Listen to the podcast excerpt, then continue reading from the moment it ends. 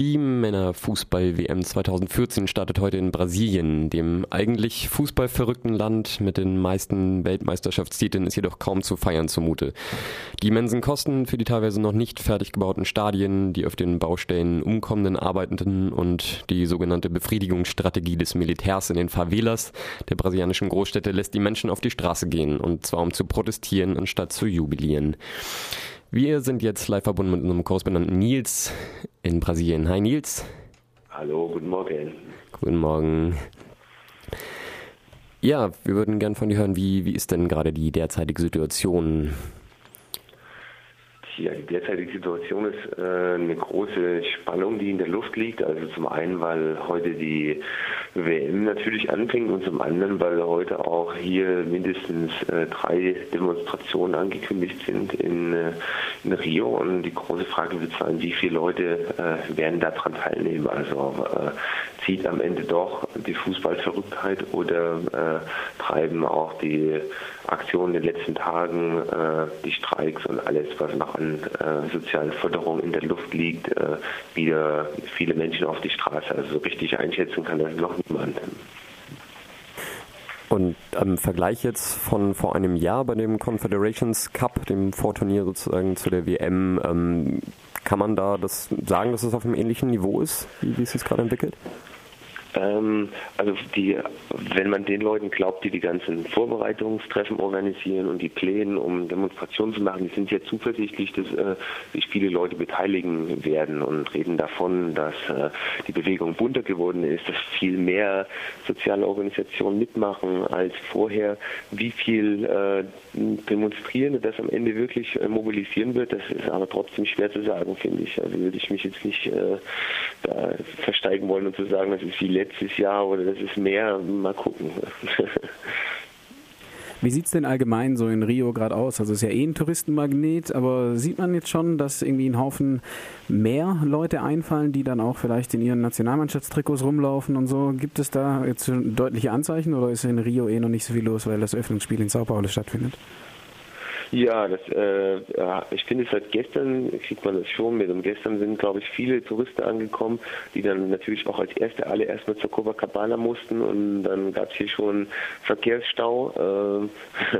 Äh, und äh, ich bin dann mit dem Fahrrad unterwegs gewesen am, äh, an der Strandpromenade hier und äh, die war einfach voll mit Nationaltrikots. Also, äh, was habe ich gesehen? Kolumbianer waren da, Mexikaner, Argentinier. Also, äh, ja, es geht jetzt äh, langsam richtig los. Ich bin noch mal gespannt. Äh, ich hatte leider noch keine Gelegenheit, mit denen zu reden, was die Leute wissen auch und wie, was sie, wie sie sich interessieren, was hier gerade so an, an Protesten oder so abläuft. Aber äh, mal schauen.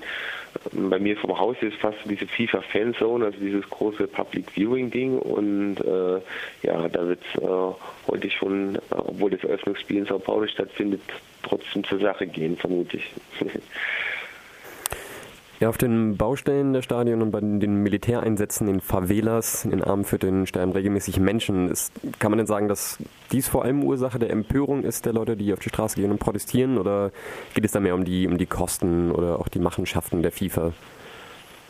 Na, die Gründe sind schon äh, ganz unterschiedliche. Ne? Also das sind, äh, muss man schauen, wenn man sich auf die, wenn man die Favelas anschaut, denke ich, ist die äh, Polizeigewalt sicher ein großes Thema und auch die Militarisierung. Also diesen Monat jährt sich auch das Massaker vom, vom letzten Jahr in der Favela Mare, äh, als hier die Militärpolizei mindestens zehn Menschen äh, erschossen hat. Äh, die Ermittlungen dazu laufen bis heute. Es ist nicht aufgeklärt worden, äh, äh was die Verantwortlichkeiten angeht, aber äh, klar ist, da wurde ohne einen Einsatzbefehl gehandelt äh, auf eigene auf eigene Faust und das sind schon Sachen, die, die empören. Und auch in den letzten Wochen, das ist sogar in Deutschland angekommen, gab es immer wieder Konfrontationen in den Favelas. Äh, zwei Leute mindestens wurden erschossen, auch äh, hier in der Nähe von meinem Haus in der Favela Chapeo Manguera wurde ein äh, Jugendlicher am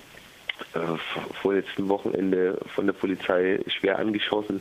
Und diese Frage der, der Militarisierung, Militarisierung spielt in den Favelas eine ganz große Rolle.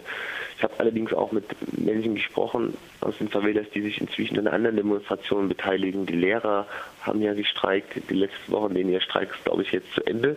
Aber es gibt noch andere Streiks, die, die fortlaufen. Es gab den äh, Streik der ähm, der Metro in Sao Paulo. Heute wird auf den Flughäfen in, in Rio gestreikt. Äh, die Leute im Kultursektor streiken immer noch. Das heißt, die Leute, die nach Brasilien kommen, die Touristen und die sich auch mal ein Museum anschauen wollen und kein Fußballspiel, die werden erstmal vor verschlossenen Türen stehen bei allen staatlichen Museen, denn die machen mit dem Streik weiter, obwohl er für missbräuchlich erklärt wurde vom obersten Gerichtshof. Also gibt auch Arbeitskämpfe, die immer noch weiterlaufen.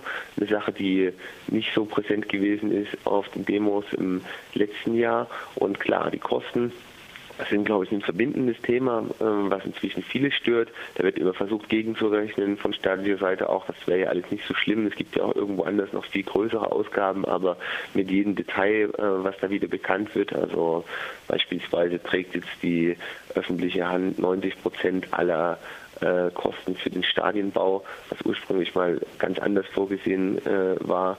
Und Infrastrukturprojekte, wo jetzt gespart wird, weil das Budget nicht noch weiter explodieren soll, was aber eigentlich die Faktoren immer waren, die auch äh, der Bevölkerung suggerieren sollten, dass es eine WM ist, die für sie was bringt, äh, wo was da bleibt, wenn die Spiele dann vorbei sind. Also äh, das ist ein, ja, ein gemeinsames äh, Thema. Und klar, hier in, in Rio und äh, in anderen WM-Städten selbst ist natürlich auch immer noch das äh, Thema Urbanisierung ne? und äh, alles, was so indirekt auch an, an Projekten legitimiert wird, die mit der WM zu tun haben sollen. Also wo jetzt auch einfach Nägel mit Köpfen gemacht werden und äh, Leute umgesiedelt, äh, die vielleicht gar nicht umgesiedelt werden müssten, weil es halt auch eine große Spekulation gibt, was Immobilien angeht und äh, dann hier ja neuen Wohnraum zu schaffen äh, und der nicht unbedingt äh, sozialer Wohnungsbau sein wird. Jetzt gibt es ja dieses Jahr nicht nur eine WM in Brasilien, sondern auch Wahlen. Also die Präsidentschaftswahlen finden im Oktober, glaube ich, statt, Ende des Jahres. Es gab jetzt in der Taz so einen Artikel, der im Prinzip dem Tenor gesagt hat, eigentlich die, die die äh, WM im Prinzip in Frage stellen und so ein bisschen sabotieren wollen, auch mit Streiks und auch so, dass es einfach ein, ein missglücktes Event wird sozusagen, das sind eigentlich die konservativen Kräfte, die die Arbeiterpartei, die regierende Arbeiterpartei diskreditieren wollen. Ähm, das hört sich so ein bisschen nach Verschwörungstheorie an, äh, so wenn das von hier aus betrachtet. Was sagst du zu dieser These? Ja, das würde ich auch sagen, dass es eine Verschwörungstheorie ist. Also die Leute, die damit konfrontiert sind, äh, die Linken, die jetzt hier auch die Demos organisieren und denen Opportunismus vorgeworfen wird von der Seite der Regierung und auch von der organisierten Linken, äh, die genau das Gleiche sagt, ich spiele da mit den Rechten in die Hände. Die sagen einfach, okay, aber äh, es gab sieben Jahre Vorbereitungszeit von der WM und lange vor den großen Demonstrationen 2013 gab es Versuche, auf Probleme aufmerksam zu machen. Es gab nie einen Dialog mit der, mit der regierenden Arbeiterpartei diese ganze Zeit. Dann gab es letztes Jahr die großen Demos 2013. Wieder haben wir Forderungen unterbreitet, haben äh, gewollt, dass punktuell Sachen neu verhandelt und anders äh, organisiert werden. Es gab diesen breiten Dialog nicht, abgesehen von einigen Zugeständnissen. Und jetzt im April Anfang April haben die Gewerkschaften angefangen äh, zu streiken, zum größten Teil, besonders also auch mit Hinsicht auf die auf die WM vorher, um zu sagen, okay, wir wollen nicht diesen großen äh, Event am Ende gefährden. Und am Ende äh, hat die Regierung trotzdem erst angefangen, dann sehr spät äh, überhaupt sich an den Verhandlungstisch mit äh, mit denen zu setzen, nur um ihnen dann auch irgendwann vorzuwerfen, ja, aber ähm, sagt mal, äh, ja, jetzt müsst ihr aber schnell aufhören, weil wir jetzt hier noch eine WM machen müssen. So. Und äh, deswegen würde ich sagen, es ist schon eine sehr äh, äh, reife äh, politische Haltung gewesen, auch von den, von den sozialen Bewegungen und überhaupt keine äh, Versuche, irgendwie hier eine Regierungskrise oder sowas anzuzetteln. Und gut, die, die rechten Feuilletons und auch die, die rechte Presse versucht natürlich ein Stück weit auch das Thema für sich zu instrumentalisieren, aber doch Andererseits finde ich auch erstaunlich wenig. Also äh, irgendwo ist dieses Thema WM auch äh, so kompliziert und niemand will sich da auch mit einer mit einer steilen These irgendwie versteigen äh, und dann am Ende auf der Seite sein äh, von den Losern, weil ja noch niemand genau weiß, wohin die Reise geht. Also ob es jetzt irgendwann äh, der allgemeine Wille irgendwie sein wird, nein, wir wollen jetzt irgendwie keine Demos mehr hören, Schluss, oder äh, ob es irgendwie auch zu wirklich zu einer, zu einer ganz massiven Protestwelle kommt. Ne? Ähm, ist diese Ungewissheit auch, die jetzt so mitschwingt.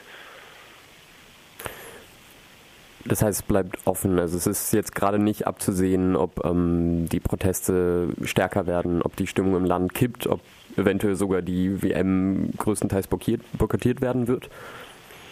Das ist nicht abzusehen. Also äh, und, weiß nicht, ob ich überhaupt eure vorherige Frage beantwortet habe, aber die, äh, die Regierung hat im Prinzip wirklich ein, ein großes Interesse, den, äh, den, den Ball flach zu halten und äh, hat bisher auch versucht, äh, wenig konfrontative Aktionen zu machen gegenüber den, äh, den angekündigten Protesten und so weiter. Die Militärpräsenz ist groß, das stimmt auf alle Fälle. Also man sieht hier überall Polizeiwagen und an den größeren Zufallsstraßen und so auch die Militär von denen ja ein paar tausend hier in Rio auch aktiv sind.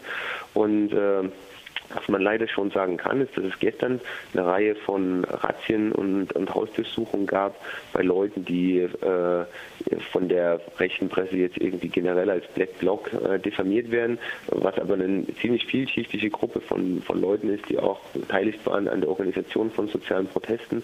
Und äh, bei denen wurde in Häuser eingedrungen, äh, zum größten Teil in Zivil, die Polizei. Die haben versucht, äh, äh, Laptops, Handys, äh, Speichermedien, alles Mögliche zu beschlagnahmen, eher mit dem Hinweis, dass aus diesem Haus äh, auf der Internetverbindung WM-kritische Beiträge ins Netz gestellt wurden. Und äh, das ist auf der einen Seite absurd, also das ist auch eine, eine massive Einschränkung von der von der Meinungsfreiheit, finde ich. Ähm, oder das finde ich nicht, das ist einfach so. Und auf der anderen Seite zeigt es aber auch, dass das eine Strategie sein kann, im Prinzip hier äh, gegen die Proteste zu arbeiten, aber nicht unbedingt so, wie man das äh, erwartet hat, dass irgendwie, dass man mit dem großen Panzer aufrollt, sondern dass man sehr im Klein-Klein eher auch äh, mit geheimdienstlicher Aufklärung und so weiter äh, gegen Leute vorgeht, um einzuschüchtern und um auch ganz äh, wichtige Leute für die Organisation den, von den Protesten äh, aus dem Rennen zu nehmen. Ja.